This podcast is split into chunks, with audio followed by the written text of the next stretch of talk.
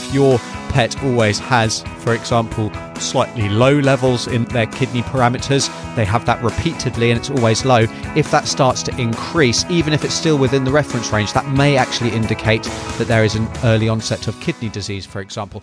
Sending off a blood sample to the laboratory is really important when it comes to investigating and managing and monitoring all kinds of different illnesses that our dogs and cats suffer from. But it is important that we don't overinterpret any slight abnormality that they could show. Welcome to Call the Vet, the show that answers all your dog and cat questions so they can live healthier, happier lives. And here's your host, veterinarian Dr. Alex Avery.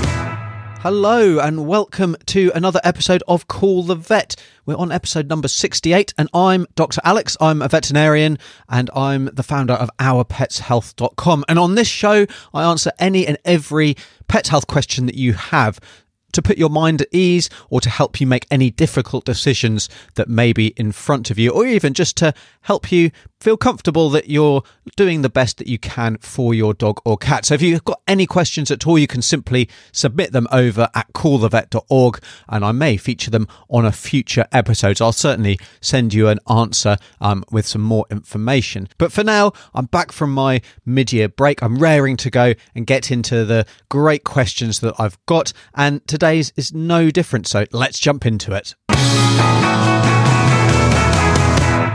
And today's question is from Lydia, who wrote, Could you please kindly look at these blood results as I'm worried about the white cells? Since they are slightly high, when a dog is on heat, does it affect the white cells? As my dog has been on heat for a couple of weeks now. So, um, Lydia also, as you can imagine, sent along the blood test results with them. Uh, and, and there's a couple of kind of key points here, really. And the first one is to say is that as far as the blood results go, go, in isolation with Lydia's results. They're only slightly high white blood cells. I wouldn't be overly concerned uh, about the elevation that they show. And it's certainly possible that being on heat could be responsible for these mild changes. So if we think about um, the white cells, that's part of a hematology profile. So it's looking at the red and the white blood cells and the platelets and things that are circulating within the blood. Uh, and the white blood cells are responsible for the body's immune system and so can be raised in inflammation and infection. It can be sometimes quite challenging to know uh, what the raise is caused by. And again, in isolation, it's really impossible to say exactly what the problem is. But and, and this is really the key thing that I would say. So with any blood test results, we need to remember that we're treating your pet, your dog or your cat. We're not just treating a piece of paper. We're not just treating a set of results. And so it's important with any blood test that's done and with any investigation that's done, whether it's an ultrasound, an x ray, a CT scan, a, a bronchoalveolar lavage, where we're looking at the different types of cells and bacteria within the lung, whatever it is, we need to interpret that in light of the full history of our patient, of your pet and within the full physical examination. And we need to think, does that make sense? Uh, is that a significant finding or is that something that we can either ignore or we can put to the backs of our minds for, to follow up later on? So with some mild abnormalities, especially if we're thinking about the biochemistry rather than the, the hematology, so the biochemistry rather than looking at the red and the white blood cells, it's looking at all of the the different uh, kind of molecules that are dissolved in the blood, if you like, uh, and they're markers of kidney function and liver function and all and, and general body health, the salts and all that kind of thing.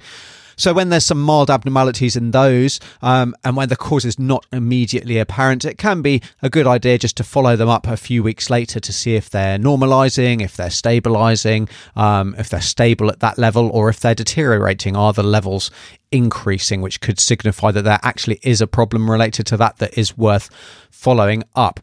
But very often with mild abnormalities, especially if we're dealing with a healthy animal and it's a, a routine blood screen, so that might be a pre anesthetic screen, it might be a geriatric screen, we need to remember that normal is actually different for every individual. Um, and you might say, well, that's fair enough, but that's what the ranges of normal are for. So whenever we have a, a, specific individual blood test, we have something called reference range, which is the normal levels that the majority of animals would expect to be uh, to, to have their results fall into if there is no problem at all but these reference ranges they're based on they're kind of mathematically derived and they're based on averages and standard deviations.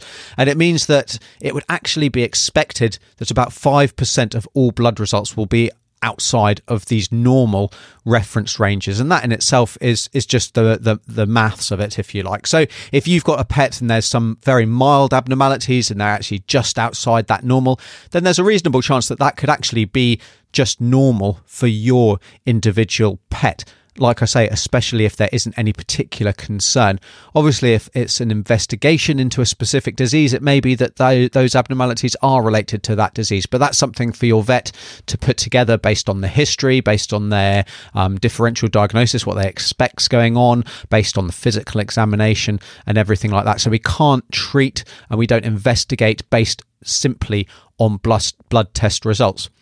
And and this is another reason why uh, it's often recommended for your senior pet maybe to have an initial screening blood test when they still seem healthy, when you don't have any particular concerns, because what that then does is assuming that there's no major changes, that sets our, uh, uh, our knowledge of a baseline for that particular individual. So if your pet always has, for example, slightly low levels in their kidney their kidney parameters they have that repeatedly and it's always low. If that starts to increase, even if it's still within the reference range, that may actually indicate that there is an early on uh, kind of the early onset of kidney disease, for example. It could also be that the normal for your pet is actually a little bit high. So in an older dog, a common abnormality that is completely normal is a mild increase in some of the liver parameters.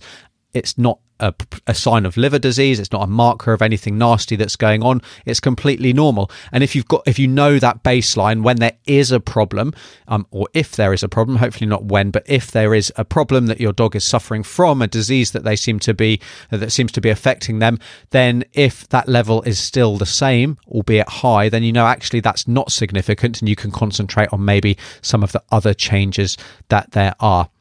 So with pet health, everything is a jigsaw puzzle. We we don't look at one piece. We don't concentrate on one piece when it comes to working out what's going on. We try and put everything together as a whole, and we use blood tests as part, as one piece of that jigsaw puzzle. It's certainly not the whole thing, and we can't ignore what's going on with the rest of the body.